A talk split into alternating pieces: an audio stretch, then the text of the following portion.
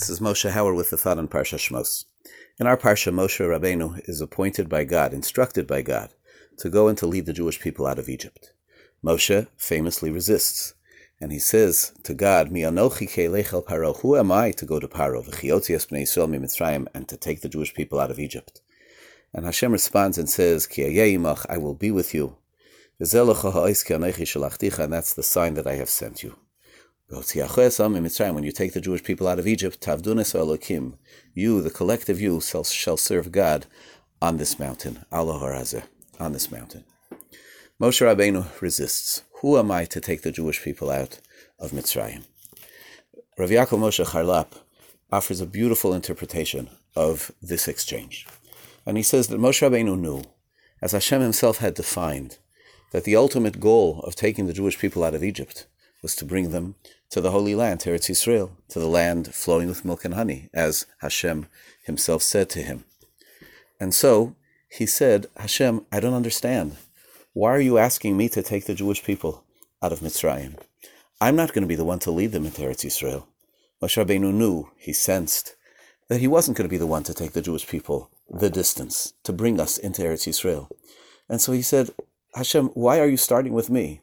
Mi anochi paro who am I to go to Paro and to take the Jewish people out of Egypt if I'm not going to be the one to deliver them all the way to their destination, to their ultimate destination?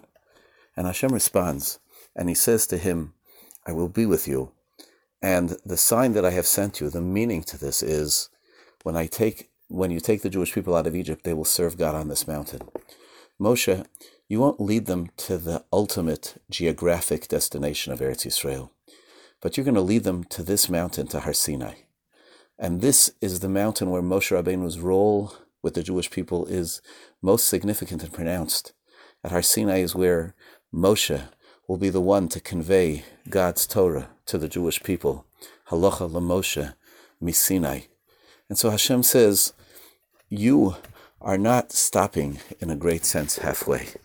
You're taking the Jewish people to their ultimate purpose.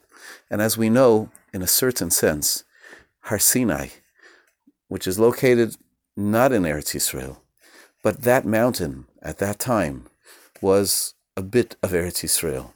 It was something of the Temple Mount, of the Har Habayis. It was the house, the place upon which Hashem's presence came and rested to give the Torah to the Jewish people. In a sense, there's a geographic ultimate destination for the Jewish people, and that's Eretz Yisrael.